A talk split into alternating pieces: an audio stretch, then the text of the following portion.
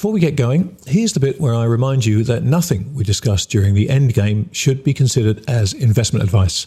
This conversation is for informational and hopefully entertainment purposes only. So, while we hope you find it both informative and entertaining, please do your own research or speak to a financial advisor before putting a dime of your money into these crazy markets. And now, on with the show.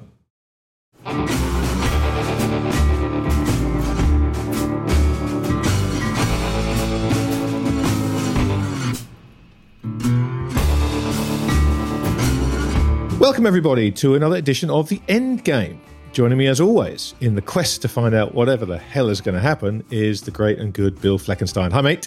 Hello, mate. Happy Father's Day to you today. Happy Father's Day to you, too. Happy Father's Day. We're allowed Day to indeed. discuss the fact that this is happening on Father's Day, right? I think we're allowed to do that. I think I think the, the the urgency of getting this out in case the end game happens while I'm editing the podcast is quite important.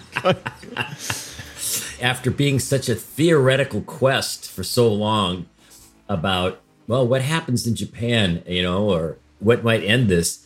Of course, I was asking that question forever. But what amazes me is I finally concluded that they'd won, that the Japanese had won and pulled it off. yeah, I think that if he'd have just said, okay, we're going to raise rates, I'm declaring victory, they'd have gotten away with their whole monetization of half the JGBs and however many of the, the Yeah. stocks. And now it might all blow up in his face. And I wonder if there isn't a lesson in that, in that the guys got so arrogant, they believed they could do anything, sort of like the Fed, the way they went hog ass wild with this QE, because the prior one didn't really bite him in the ass for a variety of reasons. Well, you know what's interesting to me is that everywhere you look, people are doubling down. Right? You look at Kuroda, he's doubling down. You look at Michael Saylor, right, doubling down. Um, everyone who's in trouble is so utterly convinced after the last forty years that you know it'll all turn out okay in the end, or someone will have their back. That they just feel like we can keep doing this, and you know it'll be okay because you know it never really goes that bad. But that seems potentially, at least, we you know hasn't played out yet, but it seems that we're getting to the point where the rubber meets the road. Um, you know, that's what you and I have been trying to figure out this whole time is is what happens, and we're we're getting kind of a look at it now. Well, a- and I hadn't thought of it your way about everyone's sort of been trained, and so they're doubling down. I hadn't hadn't even thought about that aspect. But it's it's interesting that all these central bankers are going to be tested for slightly different reasons, Yeah. but all, all for consequences of their crazy policies. And so it's a perfect that we have today's guest on to talk about this. Yeah, no, exactly right. Joining us in a couple of seconds is our mutual friend James Aitken, the Lord of the Dark Matter, and someone who Yes. has probably, arguably, a better handle on all this than than most. I would say, Bill. What do you reckon? Absolutely, absolutely. That's why it's going to be fun to talk to him about this. It, re- it really is. Um, but you know, I, I- as I've watched all this stuff go on, what, what's really interesting is if you look across various asset classes, you'll see signs of what will happen. Look at Australia, what happened with yield curve control there. There's a clue for Kuroda there if he wants to listen to it. I don't. Seems to me, Mr. Kuroda-san doesn't want to listen to much of anything. No, no. I think he's sitting there with a finger in each ear, just saying la la la la la. But uh, I suspect that won't last as a strategy for much longer. Well, it looks like James is here, so we should probably talk to him instead of you and I yapping away. What do you say? Hey hey, Well, James, welcome back to the Endgame. You are on the Mount Rushmore of Endgame participants, the, the first three-time contributor, and we are grateful to you for, for giving us a bit more of your precious time. Well, let's be grateful that you've found other people to contribute. Yeah, it would just be me and Bill in a room talking to each other. both of them. yeah, yeah. Very good. No, it's lovely to see you, mate. Well, I guess we should start off with the elephant in the room, that being one of the questions we've pursued for a while is, you know, of course, how does this, this period of money printing end? And a lot of people could never fathom it. And what we didn't know was would the bond market do it? Would the currency market do it? Would it be Japan? Where would it go? And lo and behold, it appears to be Japan. And so I guess the, the question everyone wants to know is what's going to happen next now that Kuroda has insisted on maintaining yield curve control and the yen's being splattered and rates are trying to go higher. What's going to happen next? Give me the newspaper for the next uh, 30, 60 days in Japan, James. Well, that's well, that's an easy one to start with. Um, let, let's think about how we how we got here, okay? And just think about 2022 in particular. For a number of reasons, not least that they were starting to lose money on a mark to market basis, and it was very expensive to roll the FX hedges. Starting in late January and early February, Japanese institutional investors began to unwind fully FX hedged uh, treasury positions. So, to be clear, they were selling a lot of treasuries. And intuitively, you'd think if Japanese investors are selling treasuries, well, it's a, it's a supply headwind for the treasury market, but they're also going to be selling dollars to buy yen.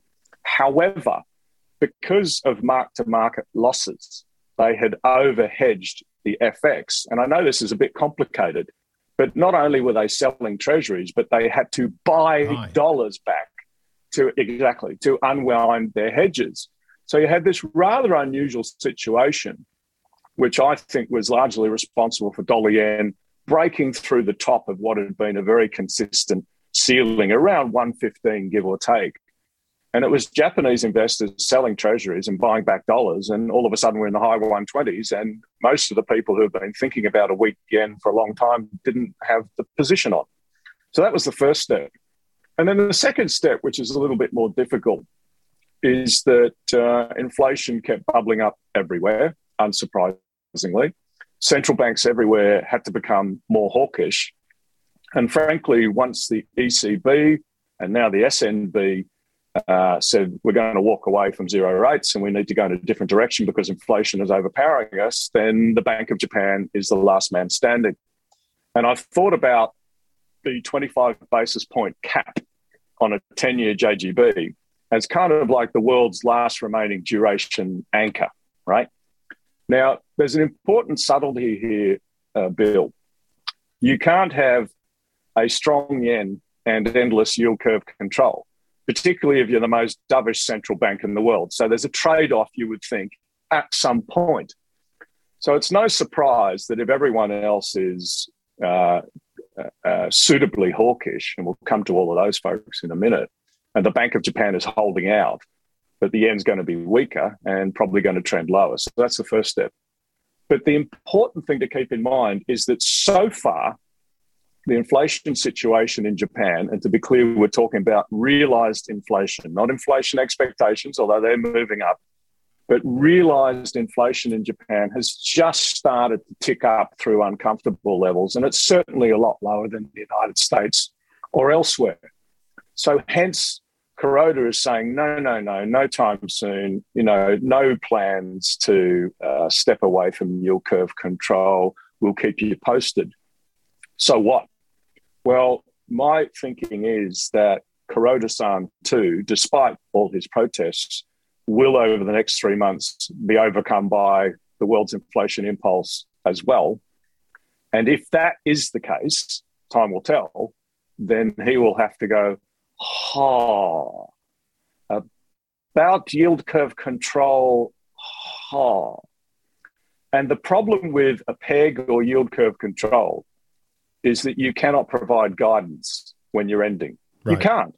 Im- imagine if they said, Grant, we're going to go back by one basis point, then they're going to get filled by the entire planet on that JGB bid, right? So there's no guidance. These things just go. And we have some recent history of that, which is we the do. Swiss National Bank with the with the Euro Swiss peg, or sorry, the Swiss peg at 120 in January 2015. And then, of course, the, the Reserve Bank of Australia with yield curve control late last year. So, what am I saying? I think it's an important distinction. The decision whether to abandon yield curve control will not be a function of how yen the weak, uh, how weak the yen becomes. Although, of course, if Kuroda is determined to hold on for a couple more months and the Fed is necessarily more hawkish, then the yen's going to probably get weaker yet, and we can yet head up to 145, 150. We shall see. It will be a decision taken entirely on the evolution of inflation data in Japan. And my suspicion, which to be clear could be totally wrong, my suspicion is that yield curve control in, in Japan may have three months left. We shall see. It's fascinating, James. You touched on that recent move by the RBA, and it's worth talking about that because the RBA is an underfollowed central bank for many reasons. Some of them good, some of them not so good. But just for people that haven't followed that, just run us through what happened there because it, it, it's the perfect example of what happens when yield curve control gets abandoned for everything you just said. Could I interject one thing first? You make the really excellent point that obviously you can't give guidance about breaking a peg or, a, you know, that's, that's a peg.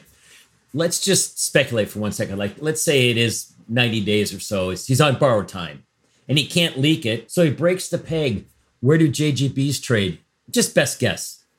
I know I'm, it's a wild ass speculation, but I'm just curious how far do you think they might go.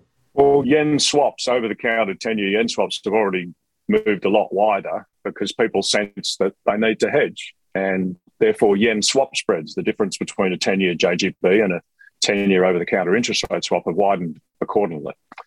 Um, if we go back to 2003, there was a there was the infamous JGB VAR shock, and over three weeks, 10-year JGB yields widened by approximately 75 basis points, and at the time they went from 50 to roughly 125. Maybe that's a benchmark for thinking about it, but of course, nothing happens in isolation, does it? it it's it's it'd be interesting to consider how far JGBs might go if Japanese yield curve control ends, my very best guess would be, and it is a guess, would be somewhere around 100 basis points. But then, so what? What happens after that? If if the Japan is the last holdout and they abandon yield curve control, well, it'd be ironic if they do it just as the rest of the world was starting to slow down a bit, or oil prices are coming off, right? So you need to keep you need to keep an open mind. But of course, the primary spillover bill in the in the event that Japan did step back from yield curve control, would be the knee jerk response would be a sharp rally in the yen, and we saw some hints of that last week. Uh, dollar yen has become, uh, uh, for the first time in a long time, a high realized volatility asset. It's really moving around. After the Swiss National Bank decision, a number of yen bears decided that they'd buy some short dated yen calls versus the dollar. And so we came off 135 ish down to 131. And then no decision, back up we go. Um, that that would be a preview for the sort of outcome. But then, of course, we need to consider: all right, if a ten-year JGB goes from, let's say, from 25 to to 100 basis points or somewhere in that direction, what does it mean for a 10-year Treasury? What, it, what does it mean for a bond, and so on and so forth? And for my sketch, and it's just a preliminary sketch, would be, you know, if yield curve control goes in Japan it might be the final rug pull of duration in the United States and Europe. Maybe it's the thing that takes a 10 year treasury to 4%. And if at long last the world's duration anchor is pulled, you know, what's left? Maybe there's nothing left after that. And, you know, as bizarre as this sounds now, again, I keep saying open mind because there's not many precedents for it. But, you know, if that's the last rug pull and we get a spike in interest rate volatility does it then come off? Because you know what's what's the unknown unknowns after that? But maybe look maybe i'm maybe i'm overthinking it but but to me it's like thinking about in the first instance how far does a 10-year jgb potentially go? What might be the near-term impact on the yen and by extension other asian currencies versus the dollar right what might be the spillover on a 10 year treasury and a bund and and frankly how should i how much should i care? What does it mean for other assets? And, and obviously we can get into that. All right. Thanks for the answer. Now now i think that doing your uh, rba uh, yeah. analysis I, I, would be useful. And I think I think the RBA is useful simply because I mean first of all the chart is a thing of wonder for anyone that hasn't seen it. But also you know the currency reaction the RBA reaction, the market reaction, everything that's wrapped up in in that move by the RBA, I think will probably be magnified in Japan simply because so many more people care about it. I think that's probably right. And, and just at the very highest level, like so many Western central banks, the RBA felt they had no choice but to go straight to the zero, zero lower bound uh, to guide that uh, the RBA's cash rate would stay very low for a long time. But of course, the downside of that, so to speak, is that if you're one of the last Western central banks to come to the asset purchase party at a time when bonds are on the roof, then, you know, if you're promising to cap three year Australian government bonds at 10 basis points, uh, which is pretty ambitious, you're going to be buying an awful lot of bonds at a very high price. And look, we know that central banks and negative equity may or may not matter, but by buying so many bonds, three-year Australian government bonds at a, at a staggering price, you know, 10 basis points, you were guaranteeing at some point future losses, or at least mark-to-market losses for the Reserve Bank of Australia, which in years to come may require some kind of recapitalisation. I don't know. But the more broader point is that the RBA's yield curve control was simply overcome by events.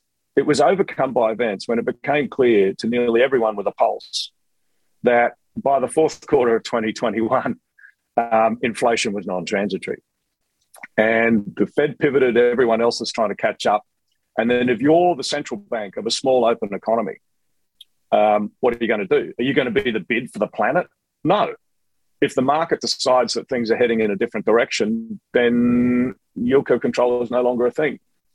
And the, the, the, the thing I still find surprising, Grant, about the RBA's abandoning yield curve control, there was no statement and no press conference. Right.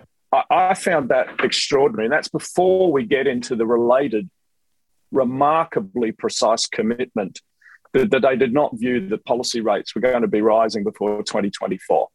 And unsurprisingly, that probably enticed a whole bunch of leveraged investors in Australian property that should have known better. And once Phil Lowe and his colleagues realised that we've got an inflation problem too, they're now scrambling to catch up.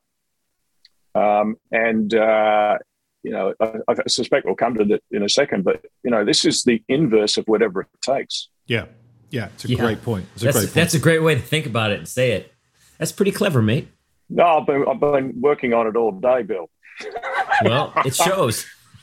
but let's let's, if I may, let's think about that. It is almost a decade since whatever it takes. It was the 26th of July 2012, where Draghi sort of stum- started mumbling this speech about bumblebees, and everyone's like, "What's he had for breakfast?"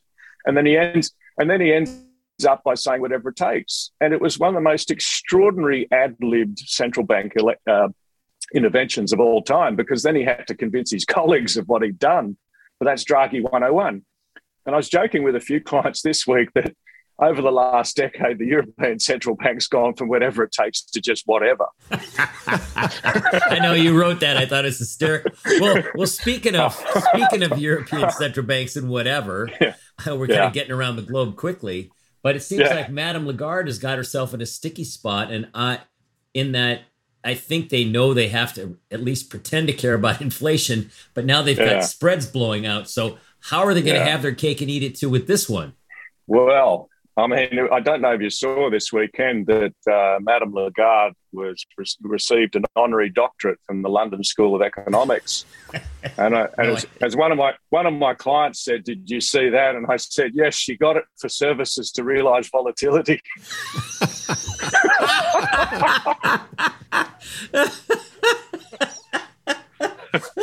yeah. and, and with a with a special mention for services to central bank miscommunication.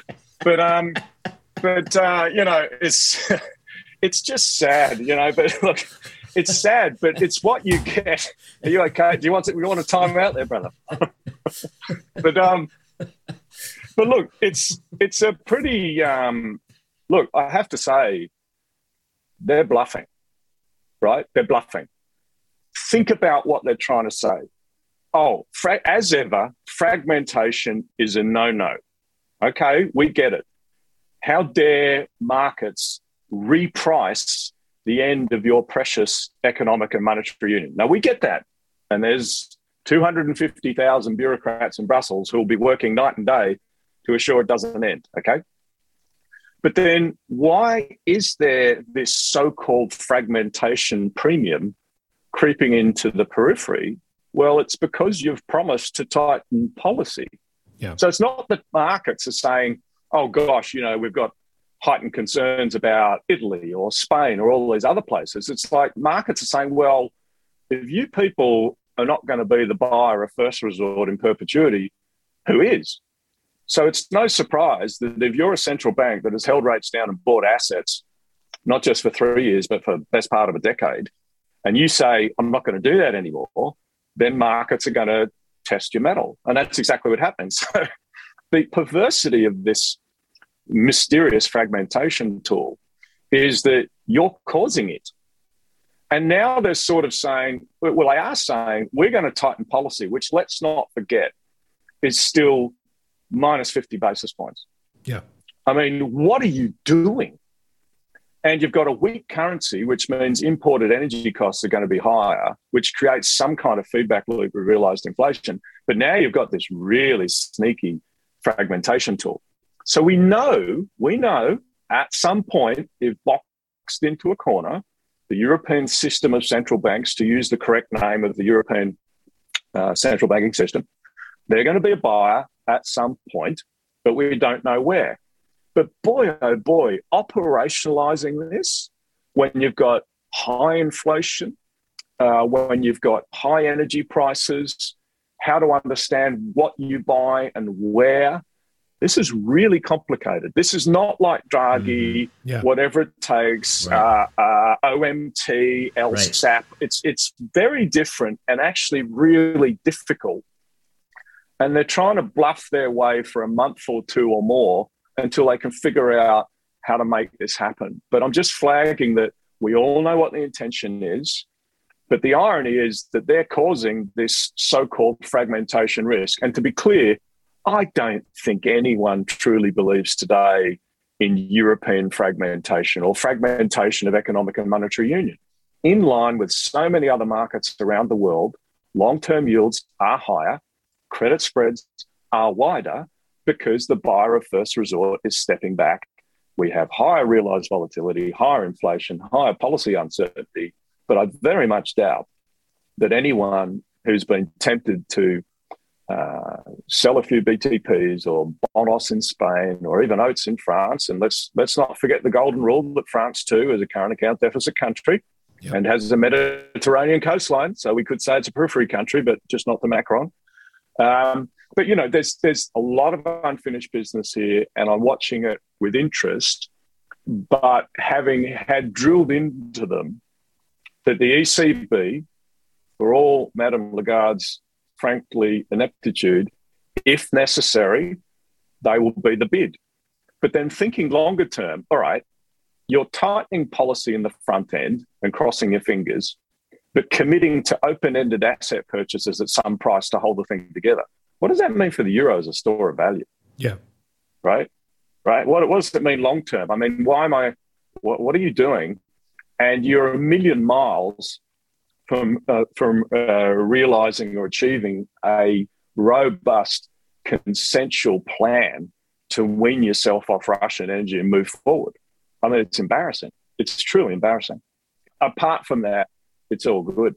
Yeah, yeah, right. James, what, what I find so interesting about all this is this idea of yield curve control because what they're doing now, they are setting up a situation where yield curve control is what they're going to be forced into doing at exactly the same time that it's it's already been a bust in Australia. It's coming under massive pressure in Japan. But unless you can peg that curve somewhere, and as you, as you so quite rightly point out, we know who the buyer of only resort is going to be at some point. This is a really tricky set of facts to try and come to a solution on because everything you do pushes you down a road you don't want to go. It seems like the only way they could actually sterilize this would be if they were to buy bonds that are spreading out and be willing to sell you know bunds short dated bunds or somehow. They they got to sell something to buy something if they're going to keep it monetary neutral. I can't imagine how they get that done though. I, I think it's probably the least of their concerns is sterilization although i did take note when the ECB released both a statement and a brief leak to Bloomberg as usual late last week, it was like, oh, the plan is to sell something to buy something else. Now, your first instinct is, oh, good luck selling bonds. If you're the if you're the buyer of first resort and you're suddenly turning around and you own 80% of the free float, or at least the public sector owns 80% plus of the free float of bonds, and you're trying to turn around and hit a bid, well, guess what? You're probably going to hit an air pocket. But I'm also keeping an open, yeah, I'm also keeping an open mind about it because when they say sell, I also think issue. Now, I'm not talking about joint and several liability. I'm not talking about mutualized mutualization of European sovereign debt. But I wonder if part of the tentative thinking is, oh, we have this new post-COVID borrowing authority via the European Commission, and it's zero risk weighted and it's risk free and it is European sovereign paper. Mm. Oh, maybe okay. we can wrap it in a bit of green and sustainable stuff. You see where this is going? Yeah. yeah. So we could potentially we issue yeah. tremendous amount of European Commission paper or European Union paper to be euphemistic and then we deploy the proceeds to give the Draghi man to buy back his own debt or something like that. Yeah. That that wouldn't surprise me, mm-hmm. and it, it, Uh, one some people would call that mutually assured destruction. So we're going to increase the borrowing at the central level to avoid fragmentation risk. But then the counter argument is, do you want to pick a fight with another 100 billion euros of firepower issued by the European Commission and then downstream to various sovereigns to do their thing? I don't know, but I, it wouldn't surprise me if that comes up at some point. Yeah. But, but isn't that the problem? That then now we've reached the point where they're going to do things they're forced into doing. They're not forced into doing them because they want one outcome, which is stabilization. They're being forced into doing things to keep everything together, to keep currencies somewhat stable, to keep interest rates where they need them, to keep the bond markets from freaking out, to keep Europe together. It's not just we need to lower borrowing costs so that the periphery hangs in there, it's everything. Yes, that's right. But I just counter by saying I think all of us in markets have understood that an unwritten part of the ECB's monetary framework out of necessity over the last decade has been avoiding fragmentation. And, and coming out of this, I think it could be hardwired into the ECB's mandate, obviously with some objections from Germany. But boy, oh boy, that puts you in an impossible situation. Because yeah. what happens if inflation persists? There's more yield pressure, there's more pressure on credit spreads, and you've got high inflation and you're intervening every day to buy peripheral paper. I mean, that's just a car crash, right? Um, we're not there yet, and they may just get lucky, but you, you're making a good point about how do you keep all these moving, how do you hold all these moving parts together? And, you know, is it a bit like the Bank of Japan? Well, if you're going to effectively be doing yield curve control in periphery, if you're under pressure, um, something's got to give. And potentially at some point that's the euro, but time will tell. We don't know. When we look at all of the gymnastics that the ECB's having to do, and of course we can talk about Japan and even the Fed to some degree and the Swiss. I'm a little bit surprised that more people don't question the premise of money printing because we're here in this mess because of the money printing, the misallocation of capital, and the can kicking that goes along with it. And I like to use money printing as a failed policy. And if you cannot stop it, then by definition, it's an addiction. You know, the central banks are addicted to free, easy money, and so are lots of people. If you have to break an addiction, it gets very complicated, and the addict doesn't want to. And when we talk about these, you know, gymnastics that the ECB would have to go through, it just seems it seems so clear to me, and yet I don't see any real questioning of the central banks themselves. Maybe it's too early in the process, but I just keep wondering when are we going to see some of that, or, or will we? I think in the case of the ECB, it's an especially difficult and pernicious situation because they're trying to hold together a currency union. That's yeah. their job. And and you know, you you and I, Bill, have had this chat a few times over the past decade and a plus. I, I think of you know, I think of economic and monetary union as a hedge fund that's prime broked by the ECB, right? it is. It is. And, you know, the gates are up, right? The gates are shut. You know, you, you, you, oh, that's a good analogy. But it has been for a long time out of necessity. And it's, it, it, look, it's, um, oh, that'll be Lagarde now. Better take it. Um, but the, but is he wearing trousers? Let's hope so. Let's hope so. Because if he isn't, we need to shut the video down right now. Let's keep recording. Bill Fleckenstein, the half-dressed man. Oh my gosh. Right? Um, but but um, but just on that, you know, no other central bank is also responsible for a currency union per se. No, no. Okay, and and more to the point, a currency union still lacking political union. Okay. Now they might yet get there in the next crisis. We know that for, gosh, 20 plus, no, I'll say 25 years, that economic and monetary union has advanced one crisis at a time. And I don't doubt for a second that there are many very clever uh, uh, bureaucrats in Brussels thinking, oh, geez, you know, here's another opportunity um, to, to, to get ever closer to the final project by using another bond or credit crisis to you know expand our footprint. So we won't know. But I'll just say that I think again the ECB situation is a lot trickier uh, than many of their peers, which is not to say that any of these other central banks are facing an easy time. Um, but we should perhaps talk about uh, incentives that these central banks are facing and how different this now is, obviously, to the past decade. Okay, great. That, um, I, I, I, wasn't when you got up. I thought, oh shit! I hope he's wearing pants. Sorry. No. Anyway, it's like Mark Haines used to always wear sweats on the scene uh, on the Bubble Vision set. You know, I'd go when I used to go on on back in the '90s, and I'd go back to New York, and I'd stick next to him. He always had he always had sweatpants on. You know, I just suit jacket and shirt and tie and sweatpants. Anyway, now let's think about the environment we're in, which is uh, so different, obviously, to the last decade.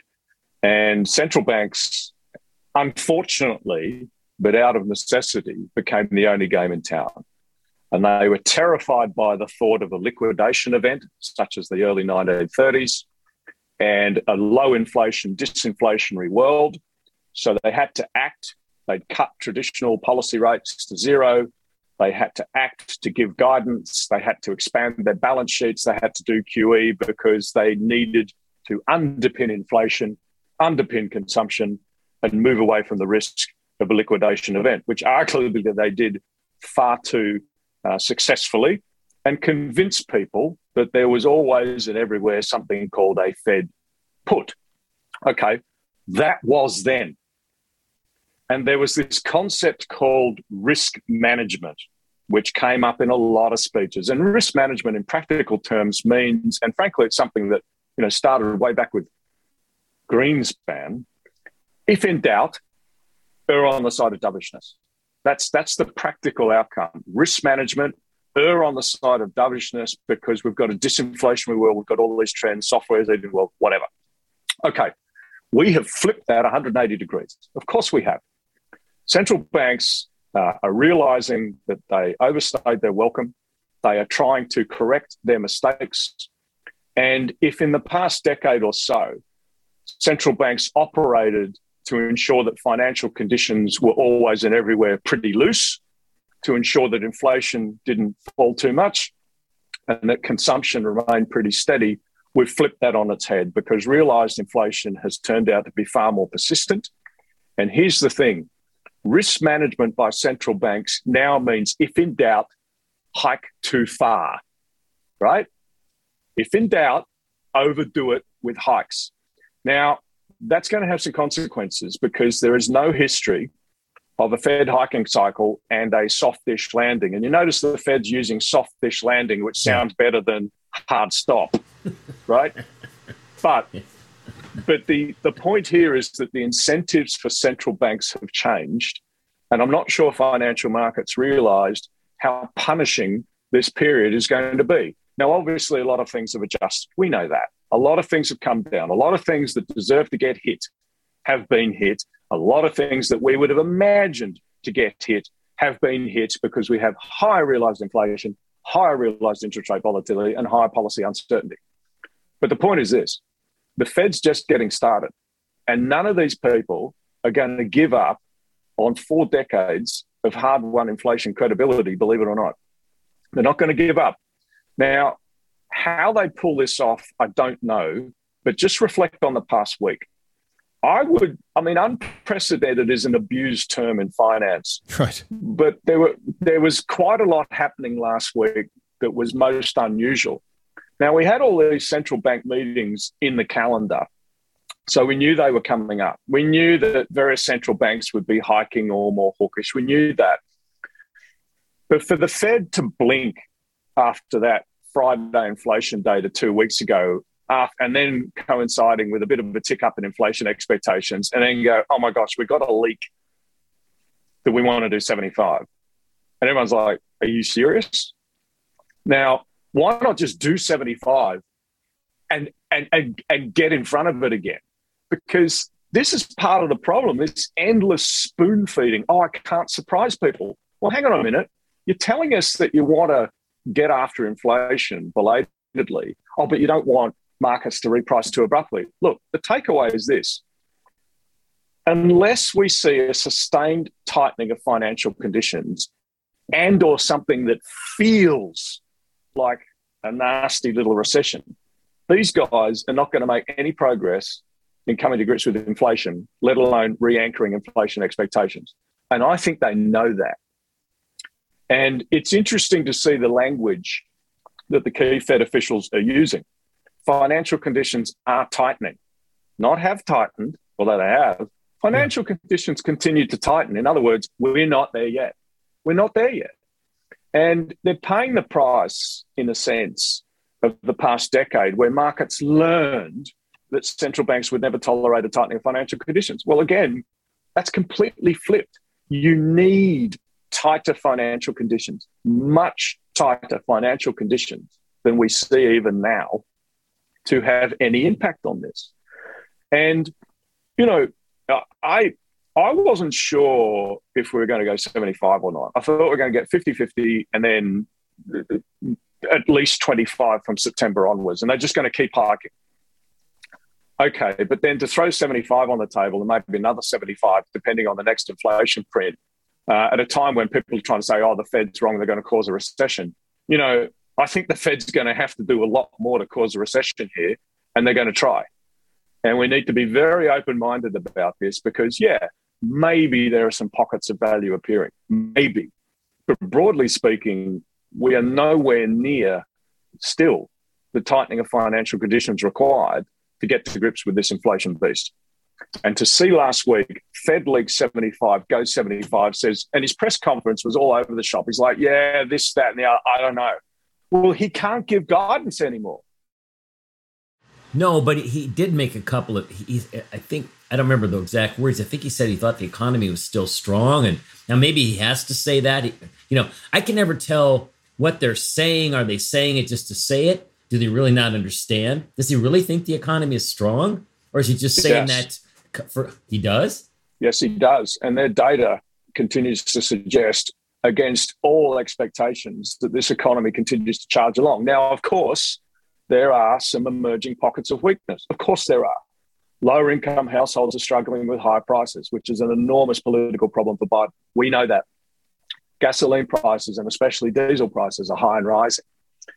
But the consumer data in aggregate, I, I'm amazed how resilient it continues to be. And people are very focused on consumer surveys and sentiment. Okay, they've turned, they've turned hard. But what are they actually doing on their credit cards? Right? It's remarkable that you're seeing a slowdown in some of these uh, consumer trends and, and uh, credit card revolvers and stuff like that. But they're still at very high levels. And then the other thing, the flip side of this, is that aggregate uh, consumer revolving credit in the United States as a percentage of aggregate personal compensation is as low as it's been in 25, 30 years. The point being that extraordinarily to all of us in markets, the US consumer still has capacity to re-leverage. Now, I'm not saying that's good or bad, but then you you cross check with the data from the JP Morgans, the Bank of Americas. And again, it's clear the lower income households are suffering. But in aggregate, I mean, it's remarkable. And then the final point I make is that as much as people are focused on the travails of uh, the Walmarts, the Targets, and others who have a bit of an inventory problem, you look at the actual company data, and admittedly, it tends to be at the high end. They're seeing no slowdown at all. No slowdown at all. It's extraordinary because you'd think that people would be sacrificing in aggregate uh, dialing back their consumption, knuckling down, understanding that there's an inflation fight on, that money's going to get more expensive, financial conditions are going to tighten. You know, in other words, the wealth effect goes into reverse. And I find it remarkable that we've not started to slow down more already. It, it's very strange. It's very strange indeed. So I hear you, and I hear many others when they say, you know, is the Fed effectively on something. I mean, what are they making out? Well, of course, no central bank anywhere will forecast a recession. They just won't. They hmm. just won't. But if you wanted to be a little bit facetious, but only a little bit facetious, the number one indicator of a US recession is when the Fed starts cutting rates. Yes. Seriously. That that's when it's locked in. It's like, here we go. Right? And look, I I, I sympathize a little bit with the Fed struggle because they've got an inflation problem, they've got a labour market that's too tight, and yet miraculously, consumption continues to hold in so far. But if the Fed's going to get to at least 3% Fed funds by the end of this year, which I think is probably right, then that's the most abrupt hiking cycle in 40 years. And I doubt many algorithms have parameterized that. Let me just ask you a couple of things while, while they're still in my mind as you go through that, because it's it's there's so much in there to talk about. And a couple of questions for you that I, I, don't have the answer to. Just trying to think through what you just said because it is interesting about this, particularly about the strong economy. You know, there's a chance that households are still spending on credit, but they've switched their patterns to things they have to buy rather than things they want to buy. It's it's a lot more need based rather than discretionary. And if you look at housing data, it suggests that these rising mortgage rates, you know, we're at 6% now from two and a half a few months ago, has anecdotally, plus some of the data, stopped the housing market dead in its tracks, which is interesting.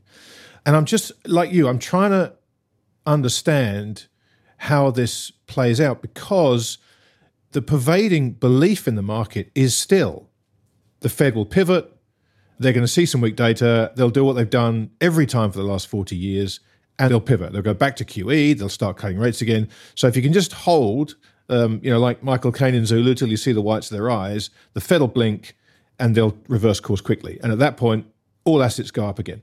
Now, I'm very much in your camp that I don't think people believe how serious they are about taming this, particularly in the US in an election year.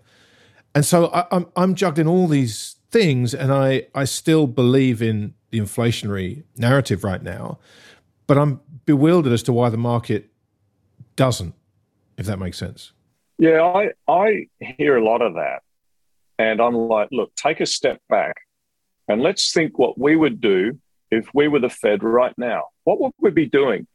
And it's not just, oh, you know, a, couple of, I, I know you're not saying this, but the Fed, unsurprisingly, does not sit around the table swapping anecdotes. That's not what the Fed does. They have all sorts of data, extraordinary data, and they're considering what the data is telling them at any given time. And let's not overlook that first fundamental point. They need much tighter financial conditions. On the narrow topic of the mortgage market and housing, monetary policy 101 is that when you want to loosen financial conditions or loosen policy, and you do it by the household wealth effect, uh, portfolios, balance sheet, get financial conditions loose, cost of mortgages comes down, households can refinance, take the money out, do what they like. Well, the flip side of that is that when you have a pretty serious inflation problem, such as they do today, you want mortgage rates up a lot because you want to crimp household consumption and you want to crimp demand and hope that you can get on a better trajectory with inflation. Because as much as this is obviously a supply side problem, I'm afraid the only way we have to address it now is by cracking demand on the head. And that's extremely difficult to calibrate. But on the housing topic, we've had 30 year fixed rate mortgages in the United States go from 3% to six and a bit um, year to date. Now, that is extraordinary. And if the three of us have been sitting down in January and say, you know what, if 30 fixed is going from three to six and a half or something, what would be the impact? Well, households have been knuckling down. Uh, there'd be no housing equity withdrawals or anything like that. People would spending would be really be hit hard. Look out, it's all going to roll because consumption's everything. It's extraordinary to me that it's only now that you're starting to see some cracks emerge in the US housing market with, you'd imagine, inevitable read throughs to parts and pockets of household consumption and aggregate demand in the United States. And I'd say again, as intended. But the flip side, there's two quibbles I have with this about um, rising mortgage costs. The first thing is one of the many consequences of 2008 is that the United States built millions fewer homes than necessary just to keep up with demand. So there are still people out there saying, you know what? Oh, good. There's a few home builders that are putting discounts out there. I know mortgage rates have gone up, but I've been waiting for this moment. My wages have been going up in nominal terms. Um, I think I'll have a go. So there's there's extraordinary mismatch between construction completions and everything else. Again, perhaps an overlooked consequence of 08. So that's the first point. And the second point I, I get two questions every week. When's the recession start when does the Fed pivot? Um, look, look, let's take a step back, right? And and as you both know, as, as well-read men, you know, Thinking Fast and Slow, Kahneman's book, and also Philip Tetlock, Super Forecasting. When you try to understand a very complicated world, or at least be less wrong than others, it it often helps to step back and take the outside view. And I've been reminding my clients that look, there's plenty of risks. There's no good history of the Fed bringing in a very geared, very speculative US economy in for a soft landing. So you don't want to actually bet on that. You actually want to think at some point it could get pretty bumpy. But on the other hand, there's never been a US recession with negative real policy rates. Now, that could be the wrong framework because we have a much more financialized economy than we did in the 70s. But it's actually worth thinking about. We've never had a US recession with negative real policy rates. So if we imagine with a bit of luck that headline inflation in the United States at the end of 2022 is back down to five, which frankly would be a heck of an achievement, and the Fed funds rate is three, then unsurprisingly, we're talking about a negative real Fed funds rate of 200. And this is the other point. You will never, ever address an inflation problem with peak negative real policy rates. It is not possible. So not only does the, is the Fed, as they're telling us, accelerating back towards neutral, they will have to get restrictive at some point if they are serious about arresting this inflation problem. Now, of course, we've not outlawed recessions. There will be more recessions. But the other thing that, that I wonder about is that people look at the first quarter and they say, oh, negative real GDP. Here we go and they're like, oh, here's the Atlanta Fed now forecast, another soft quarter. I'm like, okay, real GDP. And they're like, yes. I'm like, yes, real GDP. What's happening in nominal GDP? And I think that's worth reflecting on as well. As a result of all this overstimulation, through the fourth quarter of last year, US nominal GDP was rising at a preposterous 14 point, I'm going to say 14.3%, right? Now that is just ridiculous. First quarter of this year, nominal GDP in the United States slowed to 6.3, and this quarter, it might be seven ish. That is still really strong. And to go back to your earlier point, what does the Fed see that other people may not? And I think part of what the Fed sees is their own history of creating recessions. You know, you need to get restrictive. And also, almost remarkably, nominal GDP continues to be remarkably strong. And where I come out is I I too will be on recession watch. There's a lot of things that can go wrong over the next six months, but the Fed is on a mission. They are not giving us any guidance other than they need to be necessarily hawkish. They will need to see a series of months where the rate of change of inflation comes down. But I got to tell you, they're going to have to do a lot to arrest this. They're going to have to do a lot. And I'm not sure markets are going to like it. And pardon the pun, financial markets are going to be collateral damage, literally, as the Fed goes on its inflation fighting mission. So I don't know what peak Fed funds is. I mean, the market now is roughly four, four and a bit percent. If we look at Fed funds futures and OIS, let's say March next year is around 4%. Golly gosh, that would be a phenomenal outcome if you can arrest this problem by only getting to 4%. I think the Fed would be absolutely stoked. Uh, but my suspicion is they might have to fight a bit harder. I don't know. Uh, but we need to understand that these people are determined. Uh, they might very well be wrong. But my thinking is, um, my thinking is that it's probably a bit soon to be too wound up about recession risk. And again, I would say the leading indicator of recession risk is actually, ironically, if the Fed actually starts cutting. And I'm, I think we're a fair way from there. I'll help you with that argument a bit. I think, in terms of what happens to housing, I don't see this discussed much. Maybe it's because you have to have as much gray hair as I do, and maybe Grant does. But I can remember clearly in the early 80s when mortgage rates were you know, they got up to mid teens. I think they might have gotten to 16. I can't recall exactly. but people were still buying houses because for two reasons. Number one, they'd seen what had happened to housing and they were afraid it would happen again at some point and they wanted to have one. And number two, you get these free calls or puts, however you want to look at it, with a mortgage, right? You can always like if they drop, you can just refire way back down. So that helps buttress your argument that perhaps we could see a scramble for housing even with rates going up because the if the consumer has the wherewithal. I'm just I'm taking your argument and just giving you something to go with it. Yeah, because there's nominal income growth is pretty high. You know, for the first time in in, in many decades, no, I won't say many decades. I'll say the first time in a long time, US workers and workers everywhere have bargaining power. And the market clearing price of labour is higher because people are trying and struggling to fill jobs. I mean, it's everywhere. Every shop here in Wimbledon, is like help wanted. I'm sure you see it everywhere in the United States. There's there's your employment labour market situation right there in front of you. In fact, as a, as a little cross check for people just walking down the street and saying, well, how's the economy really doing? I've got all these people saying it's going to hell. Okay, it's got some challenges, but you know, if those help wanted signs start disappearing from your local shop windows, there's your tell. There's there's your tell, right? And and just to be open open minded and, and eyes wide open about that. But you're right because uh, and when it comes grant to mortgage costs, I I know there's a few people out there in the same vein talking about oh corporate bond yields have gone up a lot. Well, of course they've gone up a lot because long term bond yields have gone up. Duration's been hit and people should be actually keeping an eye on credit spreads. But people are also out there excited about charts of US mortgage rates. Well, of course, they've gone up a lot. But I wonder if it's more useful to look at mortgage rates uh, uh, against household disposable income or household compensation or stuff like that.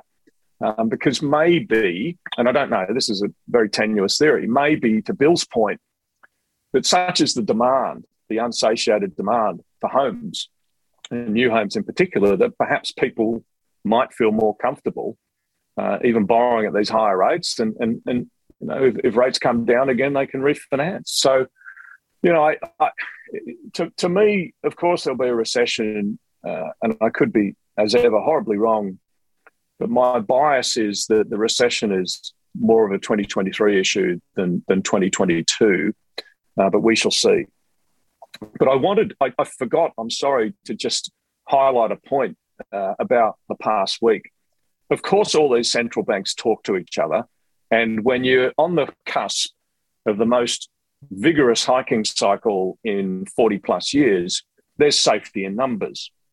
But to see the Fed say, oh, it's 75, and then look, we'll probably need to do more, maybe it's 50, maybe it's 75, this, that, and the other, that's, that's one thing. Bank of England, bless them, does 25 and it's another word salad. And, you know, oh, you know, we don't want to hike. And we forecast higher inflation at the end of 22. Uh, it's actually going to be 11%, but we don't want to hike. We don't want to hike more. It's like, guys, what are you doing? ECB, we've talked about a bit. Uh, Reserve Bank of Australia on Australian TV, yeah. basically announcing a, a, that that was a remarkable moment for Phil Lowe. It really was. An out of meeting. Oh, sorry, you know what we said a month ago? We were wrong. It's now seven percent, and here we go what? And then, most of all, perhaps the Swiss National Bank uh, actually we're going to go 50. And yeah, you know, we know we might have to suffer a strong currency, but it's the right thing. it's like, oh my gosh. And it was quite the week. And if we think about some fairly recent history, you'll recall in early 2016, there was all this utter nonsense about a so called Shanghai Accord. And you'll remember in early 2016, the Fed was intimating we're going to do four hikes in 16. And then there was a G7 or G20 meeting in Shanghai, and suddenly everything changed. No one wanted to hike this, that, and the other.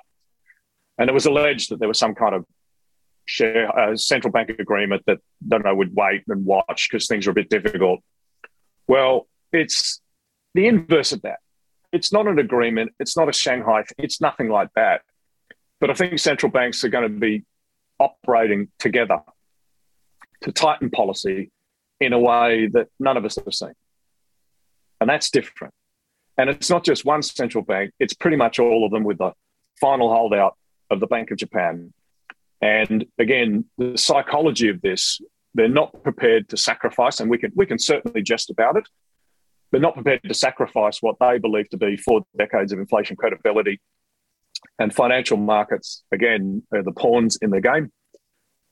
Financial markets were never, ever part of the objective function of central banks. It's just that out of necessity, because monetary policy was the only game in town, central banks used financial markets uh, to underpin or ensure that financial conditions were loose, to underpin inflation expectations, and uh, to underpin consumption, lest we have a liquidation event. So we were effectively a tool of the central banks. And we all benefit from that massively. And this is payback. This is payback for all the supernormal profits that we all enjoyed in the privileged cocoon of financial markets between 2009 and late last year. And I struggle to imagine that the corrections, plural, that we're seeing on our screens are complete. It's interesting, though, Grant and, and Bill, to see the psychology of markets. Like, look at the past month. Raphael Bostic from the Atlanta Fed, you know, goes a bit rogue. Says, "Oh, I think we should pause in December, uh, uh, September," and he got. I think he's still uh, locked in the basement of the Fed in Washington, but but you, you saw the way the market responded is interesting insight into the psychology of markets. Markets really want to believe that the Fed and other central banks are going to mess this up resume normal service. Yeah, they yeah. screw it up. Everything falls apart. And, and the minute Grant, the Bostic said, oh, I think we're going to make, you saw all these growth stocks dig in or at least not make a new low. All these things that have been belted just started to tick up a bit and outperform. And we understand why. And duration sort of went bid for a little bit up until, you know, last week or the early last week. And everyone's like, oh, here we go. Here comes the pivot. And then within a week and a bit, and none of this happens by accident, you know, Lael Brainard's ringing up CNBC saying, I need to talk. And that's unscheduled. And she's like, I need to talk. And she reads from a script and says, blah, blah, blah, very unlikely to pause. Thanks for coming, Raphael. Don't do that again. Right? And we know who's in charge now. Of course, it's in charge. It's Brainard and Powell. And um, they're going to fight this hard. They're putting us all on notice. And they're basically saying, look, we'll do, and I'm going to go back to an earlier phrase, this is whatever it takes to fight inflation. Now, they're getting close to saying that, but they dare not because yeah. they're mindful of what whatever it takes means to the psychology of markets. So when spreads are wide and EMU is at risk of blowing apart, Draghi comes up with whatever it takes. And uh, what the Fed and even Philip Lowe at the RBA use this, whatever is necessary. Well, that's as close as you'll mm-hmm. get to the inverse of whatever it takes. And we should believe them. They will do whatever is necessary to come back to get to grips with this inflation situation. And it's going to be very tricky. It's going to be very difficult. But we haven't seen something quite like this I won't say coordinated because I don't think it's coordinated, but I don't think we've seen anything synchronized like this in monetary policy. Obviously, April 2020, but more interestingly, perhaps fourth quarter of 2008, right? And and I think we need to get out of these guys' way. It's going to be tricky. Um, when I run through this scenario with people, they say, "Oh, you're so bearish." It's like, well, that may well be the case, but it's different it's a different world. And I can see at some point where central banks have a hard choice between growth and inflation. I can see that. I agree with people who say if it does come to that very stark choice between brutal recession and inflation, I do imagine that the central banks will, at that hypothetical point, say, you know what, well, inflation is coming down, it's still high, but we forecast it to come down between now and and and 2042. You know, there's all sorts of way. There's all sorts of ways you can sugarcoat it. But look, lest lest this be construed, and I know you're not saying this, but lest this be construed as some kind of pilot on central banks. It isn't. It isn't. And and we mustn't, having all benefited so massively for central bank largesse for 12 years, that the thing we need to avoid doing, and I know you two have been careful not to, we can't now turn around and blame central banks for high realized volatility in financial markets and all this kind of stuff. They're doing what they need to do. And it's on us to reposition our portfolios as we have been to reflect this new reality, to reflect this transition. And as has been the case for some time now, if we're going to navigate this transition with our portfolios and successfully navigate, which means being less wrong than others and ideally outperforming, we will need to own different things. Yeah, yeah. Such a great point, James. Uh, let, let, me just ask you because I, I, always imagined, I have to say, and what you when you talk about this kind of synchronized policy, that that's really interesting to me because I always imagined that when policy reversed, it would very much be an every man for himself situation because everyone's inflation fight is different and everyone's domestic policy needs are different. So uh, it's really interesting to me, and, and you're right. We have seen like a synchronized move, but I wonder if there's a point where that becomes unhinged when some inflation moderates more than others, and some gets more out of whack. Do you see that as a potential possibility? And if so, what does that mean for risk assets? I think, I think you might be asking me what might go right in yeah. terms of getting inflation yes. down. Yes, exactly and, right. And that's a, and, and it's so important to never lose sight of that. Because look, we know what all the problems are. Who, who of us in markets could not understand that we have a heck of a lot of problems, most of which are still about the supply side, and that the central banks are therefore compelled to use a very blunt instrument to slow demand because the supply response just isn't there. So there's, you know, things will go wrong.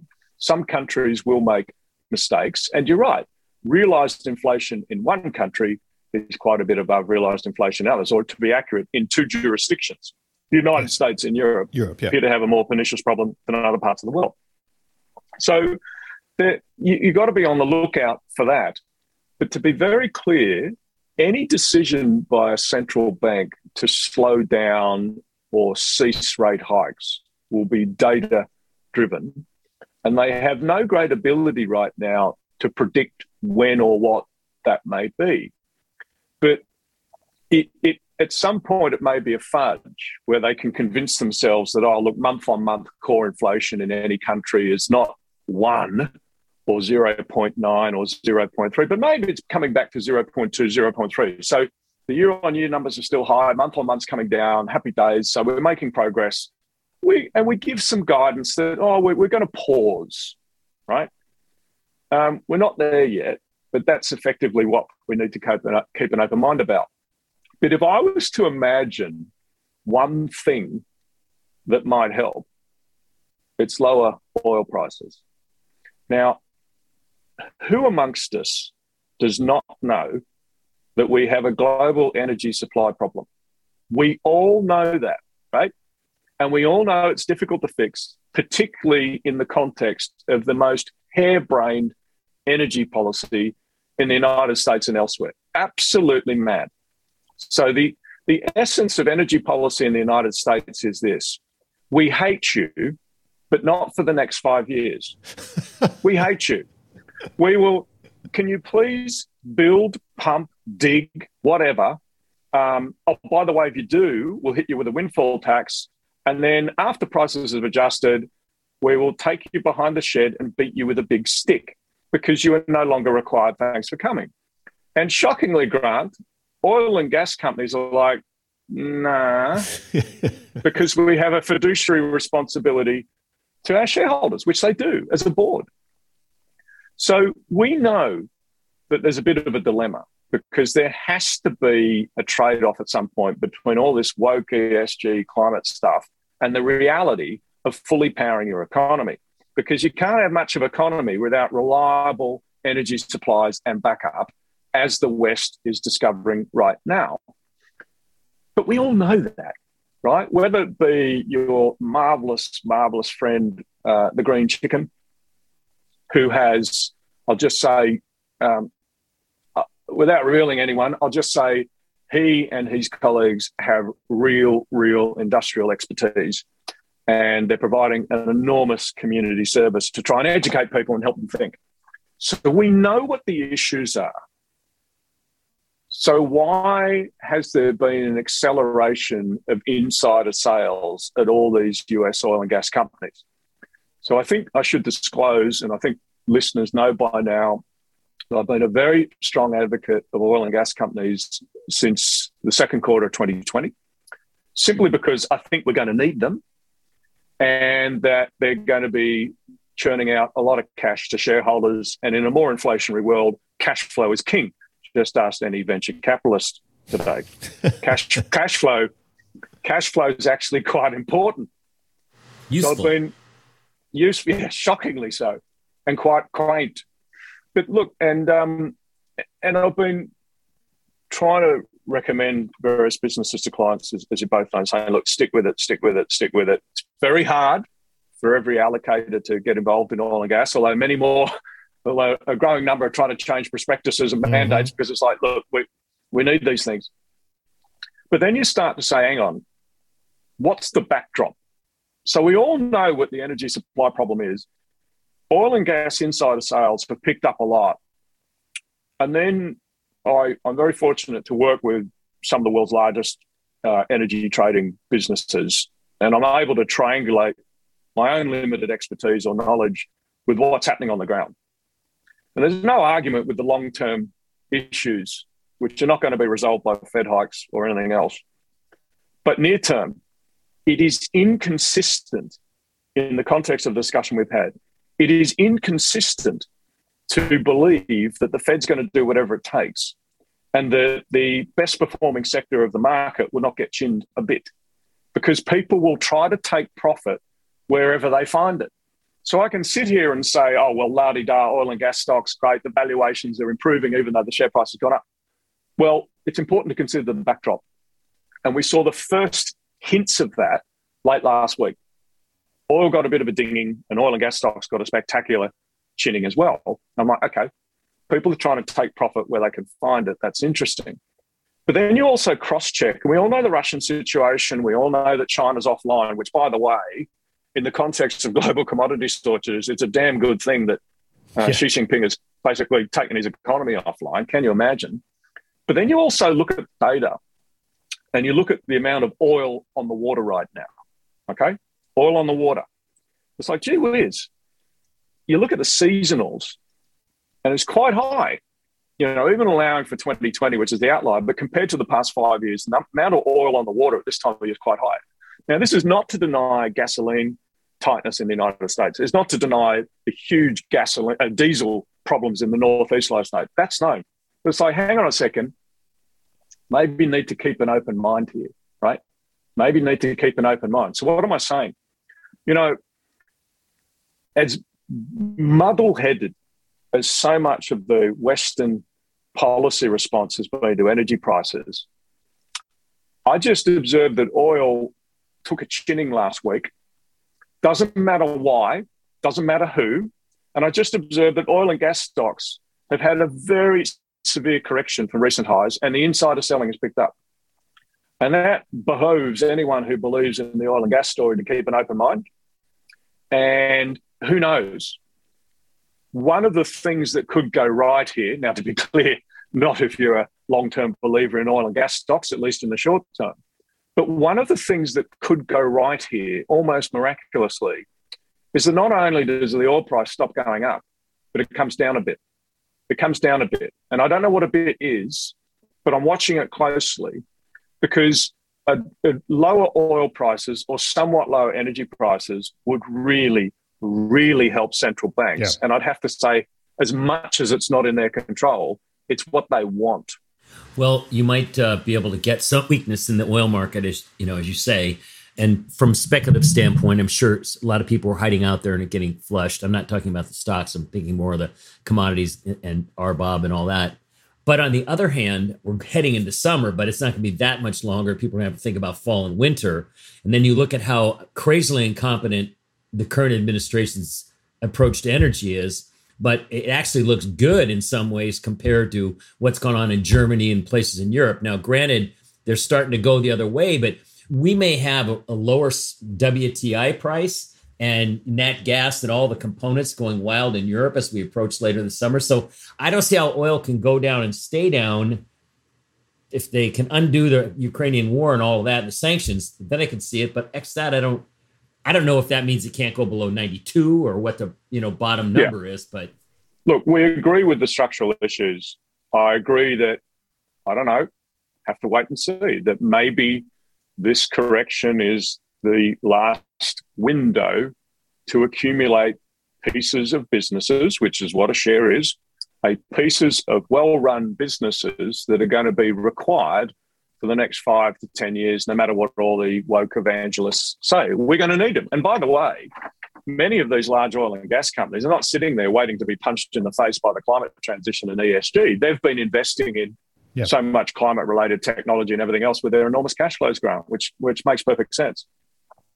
But I I'm with you, but I'll just make an observation, and it's it's the way so many of the best macro investors that the three of us know and the, that I've worked with for gosh 25 years. It's not the obvious that's important. It's not the stuff that's everyone's talking about. It's when something happens that nobody's talking about and then they just poo poo it.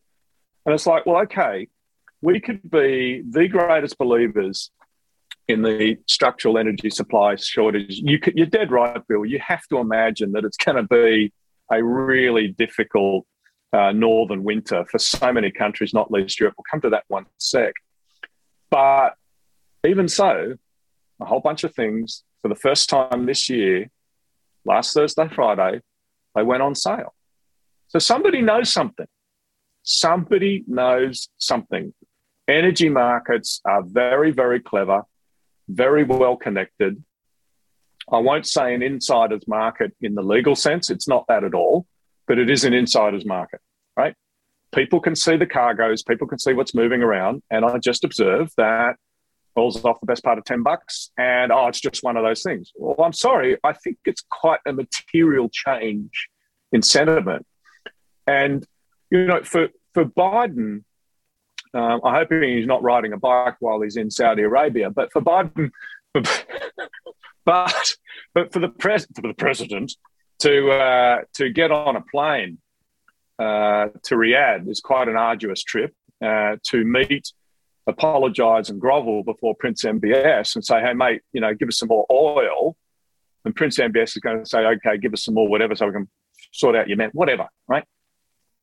But he wouldn't do it unless he was really confident that Prince MBS is going to give him more, right? And we've already seen the Saudis pre-announce what they're going to increase supply. So just another reason why, why would he bother to make that trip when frankly he's not up for it, unless he was quite confident he was going to get a result. You know, I, I saw you were musing that, I think, in the most recent issue of mm. Notes from a Small Island. That's right. And, and, That's and right. I was going to say, on the other hand, and this is not to pick on the guy, but he has shown an ability to make the wrong decision at every turn. And if you go through the administration and all the key positions, there's nobody that inspires confidence. So I would say it's just as likely he's going on a hope that something happens. And there's no guarantee he's going to get what he wants. If it worked, it'd be the first thing they've done that worked. And they might just be doing it just for politics, for all I know. So I think to assume they're going to get their own way there is a, a potentially a stretch. Bill, you could well be right. I'm just observing that something changed in price last week. And oh, okay. I, I okay. When that's, that's all okay. I'm saying. Okay. Okay. I, am just saying that. Okay. I get your there, There's, yeah. there's something different. And when there's something different that people sort of poo poo or rubbish and say, oh, it doesn't matter. I'm like, okay, I think I think for those of us trying to be less wrong and stay in the game and and and just be nimble, you just gotta look for these little things at the margin and just be very open minded. And by the way, the same thing goes about my discussion about the Bank of Japan. I am not saying that the Bank of Japan will abandon yield curve control. I'm just saying that my sense is it will become more difficult for them to keep it because I think Kuroda as well is likely to be overcome by this global inflation impulse as well, even though, of course, Japan's starting from a much lower base. And you're seeing this. Oh, by the way, just uh, something you may have seen last week. Um, obviously, uh, a survey compiled by the Japanese opposition, but Kyodo News said uh, 58% of Japanese consumers have an unfavorable rating of Kuroda. And I replied and said, 100% of yen bears have a very favorable rating of Mr. Kuroda, which is kind of the world we're in, right? Um, but look, I think, um, but look, I'm just saying that, uh, Grant, it, always, always in these situations, the left tail will speak for itself. Who amongst us would be surprised if financial conditions continue to tighten, if expensive stocks, to use a phrase, NGMI, right? And, you know, and a lot of things get hit.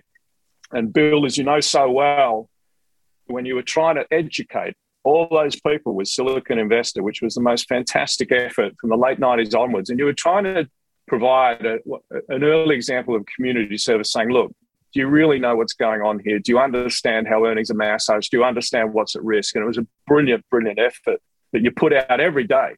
And of course, people don't want to listen in a bull market, and then all of a sudden they're all over you. But the point is this I mean, you think about markets, and we've had, you know, just like 2000 to 2001. So I'll come to the second bit in a second. But 2000, 2001, and Bill, you can correct me here, you had the multiples come down. And a lot of people thought, oh, fantastic. Fed's dovish, multiples have come down. XYZ, my favorite tech stock, is 30 to 40% cheaper on various uh, valuation optics or metrics. Um, I'll have a nibble and then margins crashed, right? And then margins collapsed. And then you got the next leg down in 0102. So we've had, unsurprisingly, a derating of so many things over the past. Well, it started last September, October, when some of these high flying hypergrowth stocks, you know, when people realized that it was non trend, they did what they should do. They started to derate, even if people thought it. And you think, given what's happening with inflation right now, that, that there's a high chance that gosh, we've reached we've reached peak margins. Input costs are rising. At some point, the US consumer is going to say, nah, I don't think I want that anymore. So we've had the multiple compression, if you will, and the valuations have come down. But now I think there's a chance that you know margins come a lot lower. And need I remind both of you or, or listeners that margins now are a hell of a lot higher than they were 20 odd years ago. Yeah. Right? But we we should you know be asking these questions. And and you know just on again there's things that are happening that should be self-evident and obvious. You know I think in military terms many of the soldiers have been taken out and shot. And up until recently the market was entirely reliant on the generals you know th- think FAANGs. And now the generals have looked around and they're under attack and they've realized all the soldiers have left the battlefield so, you know, there's nothing behind the generals. So if the generals continue to derate, you know, here we are, and we've got a very different and difficult situation. But again, you know, the left tail of this, the tighter financial conditions, the wider credit spreads, the certain leverage loans under pressure. So much of this is, is to be expected. And the hardest thing, and gosh, I know I've said this on every conversation we've had, but the hardest thing when you've got heightened uncertainty is not just to be camped in the left tail, it's to try, try, try to keep an open mind about, gosh, something might go right or could go right. And it's really, it's difficult to do, but I think that's one of the things we all need to focus on over the next six months. You know, is there any, is there any glimmer of hope? Is there any signs that inflation might be coming down? We know it's going to be difficult, but hey, you know, if the oil price can stop going up, that doesn't hurt. James, can I ask you a question? Does the crash in cryptos matter in the broader sense? I mean, obviously, in many ways it doesn't, but it's such a sizable collapse in terms of the money that's been vaporized that that potentially might impact others. Now, this might be a very simple no from you. It doesn't matter, but I'm just curious to get your sense, seeing as it's such a, a headline grabber at the moment. I don't think it matters to the broader financial system. Right. I mean, the whole point of it was a separate parallel financial system. So, what you know, at risk of being harsh, why should we care? But I want to say a couple of things about that. And there's very, very few, maybe a handful, maybe two handfuls at a pinch, macro investors who have never blown up and made money through multiple cycles. And unsurprisingly, they're pragmatic. They are relentless in trying to refine their process to make time to read or think or just not trade for weeks at a time if they're not understanding something. And as we moved over the last decade, you know, out of necessity with central banks buying assets, we're in a low realized volatility world. low implied volatility world, frankly, there just wasn't much to do other than whatever central banks told you. And that's the reality. And then along comes this extraordinary trading asset with high realized volatility, which means high implied volatility. And you can have three or four goes a day and be wrong three times out of four and then double your money the fourth time. Welcome to crypto. And it's no surprise that the trading skills that made fortunes in traditional macro assets were able to harvest extraordinary profits out of this new high volatility asset. And I don't think it's a secret to say that many of the world's finest macro investors, many of them also, some of them completely invisible, made more money out of trading crypto and NFTs than their entire career. Um, why? Because it was another high volatility asset and they know how to trade that. The reason they were so successful is because they're pragmatists. But as I think we've all noticed, um, that arena tends to be dominated by fanatics. And the fanatic is the man, generally the man, who can only keep one idea in their head at a time, right? And that's not a good place to be in psychologically if you're trying to generate sustainable long run returns. And, you know, that worries me a bit because I wonder how many people have been lulled into this. And just to give you a hard anecdote about what's going on, I saw a couple of clients of mine uh, in New York. Well, I saw several clients of mine in New York in May, a couple of whom quietly understood the game, understood crypto, understood NFTs, and played the game to the edge. And they independently said, We're out. And I said, Well, that's extraordinary because you've been trying to convince me to do it for six or seven years and I haven't. Um, you've done well. You've played the game and you're out. Why? And both of them said it was February when people started trading canned farts in the metaverse. And they said that to us was peak silly. When people are actively trading canned farts in the metaverse, paying with Ethereum or whatever, it's like, you know what? This is so stupid. I'm out. And that was before we had this move lower. Now, these people, by the way, are not out of all the blockchain and all that. They still believe in it at a price, but it's a reminder of how so many people view this market. And I'd just advise that as much as people want to believe that there's a whole macro community that are really behind this, I would say to the smartest ones in this community, it's just another trade. It's just another trade overly populated by fanatics. And like any market, the way to uh, the way to avoid the worst drawdowns, uh, the way to be less wrong is being pragmatic. And I'm afraid, Grant, I don't see too many pragmatists in that space. And if I may, I was hoping you'd ask me about this because I want to read a quote, and it's from 1840. And it was a, an observer on the vortex of speculation that gripped English railway stocks in the 1840s. And the observer wrote The few quiet men who remained uninfluenced by the speculation of the time were, in not a few cases, even reproached for doing injustice to their families by declining to help themselves from the stores of wealth that were poured out on all sides. In other words, have fun staying poor. Exactly. Right. Right. right.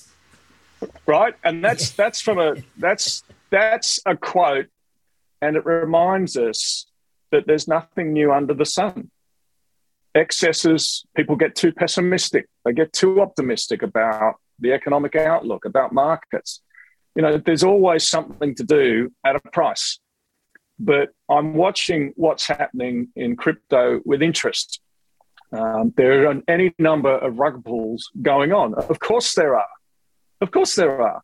The world is changing, right? The world's changing, it's different, and central banks are not bluffing. So there's a shakedown afoot, and it's going to be interesting to see what the spillovers are. But of course, when you ask what are the implications for markets, I think you might be asking what are the implications for the broader financial system. And I, and I have to say, I'm not sure I can think of too many for the system.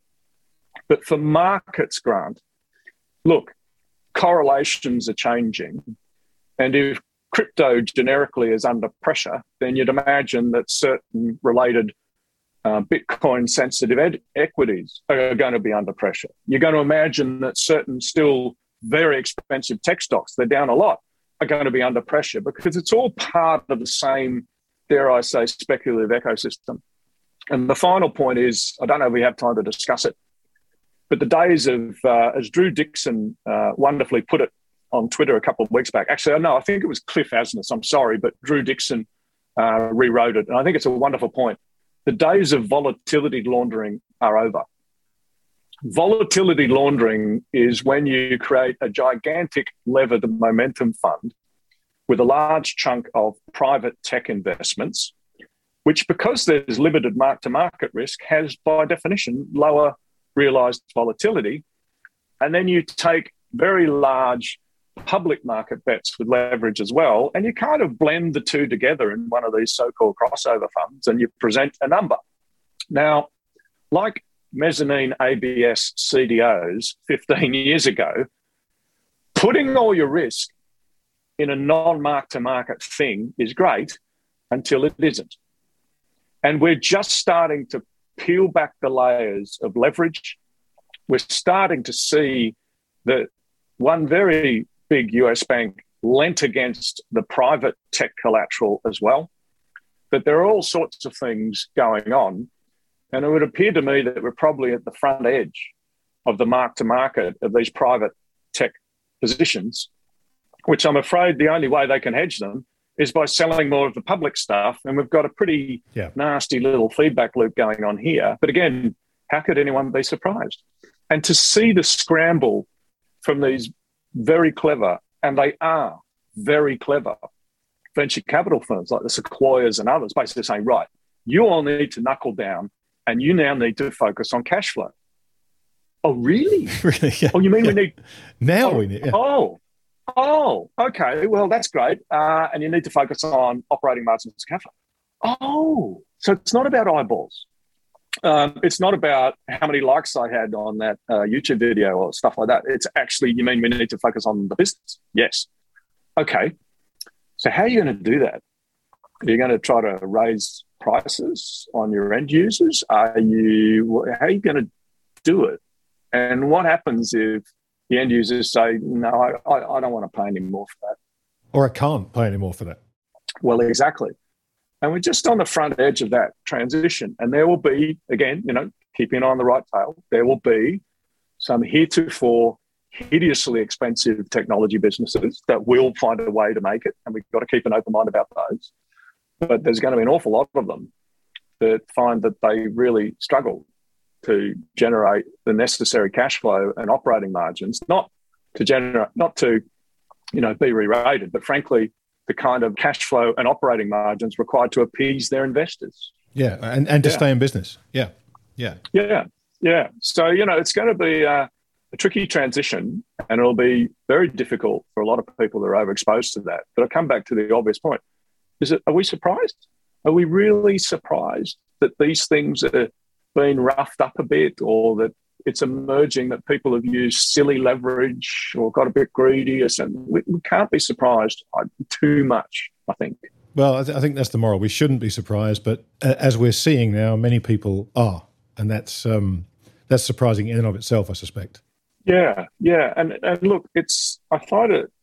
Uh, I've been involved in financial markets for 30 years, and I, I find this one of the most interesting and challenging periods because there's again a lot of lot of difficult things happening, some self-evident, and then trying to imagine the way forward. Look, let's face it, it's hard to be upbeat at this moment, which means we should probably be trying harder to keep an open mind, right?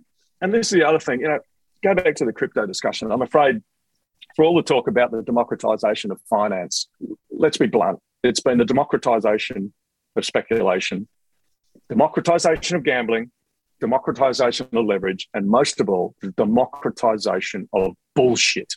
Amen. The perfect way to finish because we've run out of time. Uh, I know, Bill, you've got a hard stop James, mate, this has been absolutely fantastic as always. I mean, it's a it's a real treat to steal some of your time, and I mean, I know both Bill and I really, really appreciate you giving this up for us.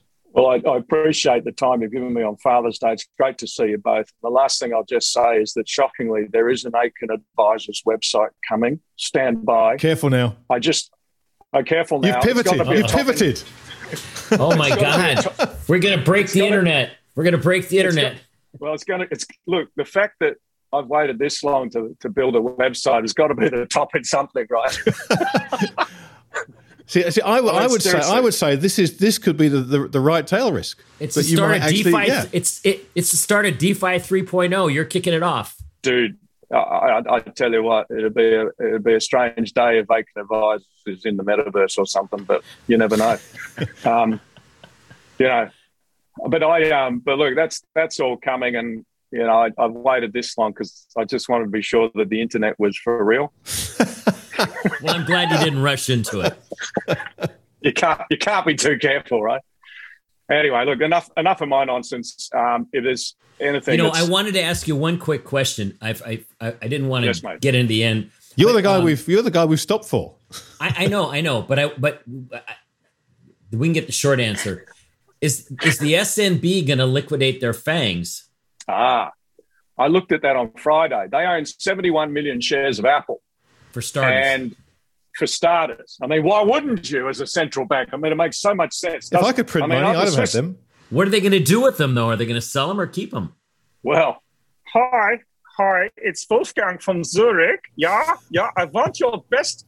I want your best big shaggy in, in seven, 71, 71 million Apple shares. Hello, hello, hello. Oh, oh I'm sorry, there is no bid. well, I know, but it's worth thinking about because no, it is, it is. But the counter argument, look, the counter argument is ridiculously, Apple turns over about 100 million shares a day, right? Now, why is anybody's guess? But but look, to, to put a point on it, the signaling effect, the SNB saying, "Hey, here you go, fellas, have 71 million shares of, of Apple." Well, you know, all the all the algorithms will be out in front of that there'll be plenty more of that to come. I don't think it's imminent. Okay. Um, but it, it's just an example of the way central banks were compelled to do things and to buy things that they were never designed to do. Um, that's the problem. Um, but look, we have we didn't talk about QT or anything. I think that's I think so much of that is overblown. We know the Fed's hawkish. We know the Fed's hawkish, and, and reducing the balance sheet just amplifies that signal, right? Okay. Fantastic. Enough. All right, matey. I will be sure to put the website in. I presume it's the one that's had under construction written on it for a long time. Well, it's actually quite, I'm quite impressed by it. If you have a look, it's aitkenadvisors.com. Yeah. Well, that, mate, anyway, great stuff, mate. Thanks. Thanks. Really enjoyed Thanks, it. Good on you, mate. Mate, um, as always, just, you know, James being James. He, he is a wonder. He really is. It's not very often that we can talk to someone who's knowledgeable on a uh, a complex, intertwined macro topic and have it be extremely timely. Usually it's about, yeah. well, what if this, that, and the other. Yeah. Although yeah. we had a fair amount of that, we're quite fortunate in, our timing here. We were, and, it, and his ability to communicate what is incredibly complex stuff is just it's legendary. Well, mate, listen, I know you got to run. Um, that's all from us for another episode of the End Game. And thanks to James Aitken, as always, for giving us his time. That website, bookmark it for when it's ready, is aitkenadvisors.com. Um, uh, the more James Aitken you have in your life, the better off you're going to be. Trust me, that is that is a promise to you. Uh, you can follow me on Twitter. Should you not be doing so already, you'll find me at ttmygh. And I'm at Fleckcap. At Fleckcap. He remains and done anybody imposter him because there's no point. There's only one. It only happened once so far. I only got I only got one imposter. So. Well, that's see that's because you're impossible to impersonate. Idiots like me get them all the time, but everyone thinks, no, you know what? No, no one's going to fall for this. There's only one Fleck. all right, matey. I'll see you again soon. Okay, great. Take care.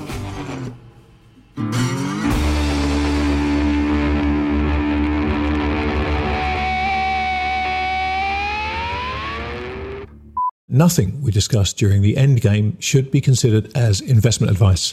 This conversation is for informational and hopefully entertainment purposes only. So, while we hope you find it both informative and entertaining, please do your own research or speak to a financial advisor before putting a dime of your money into these crazy markets.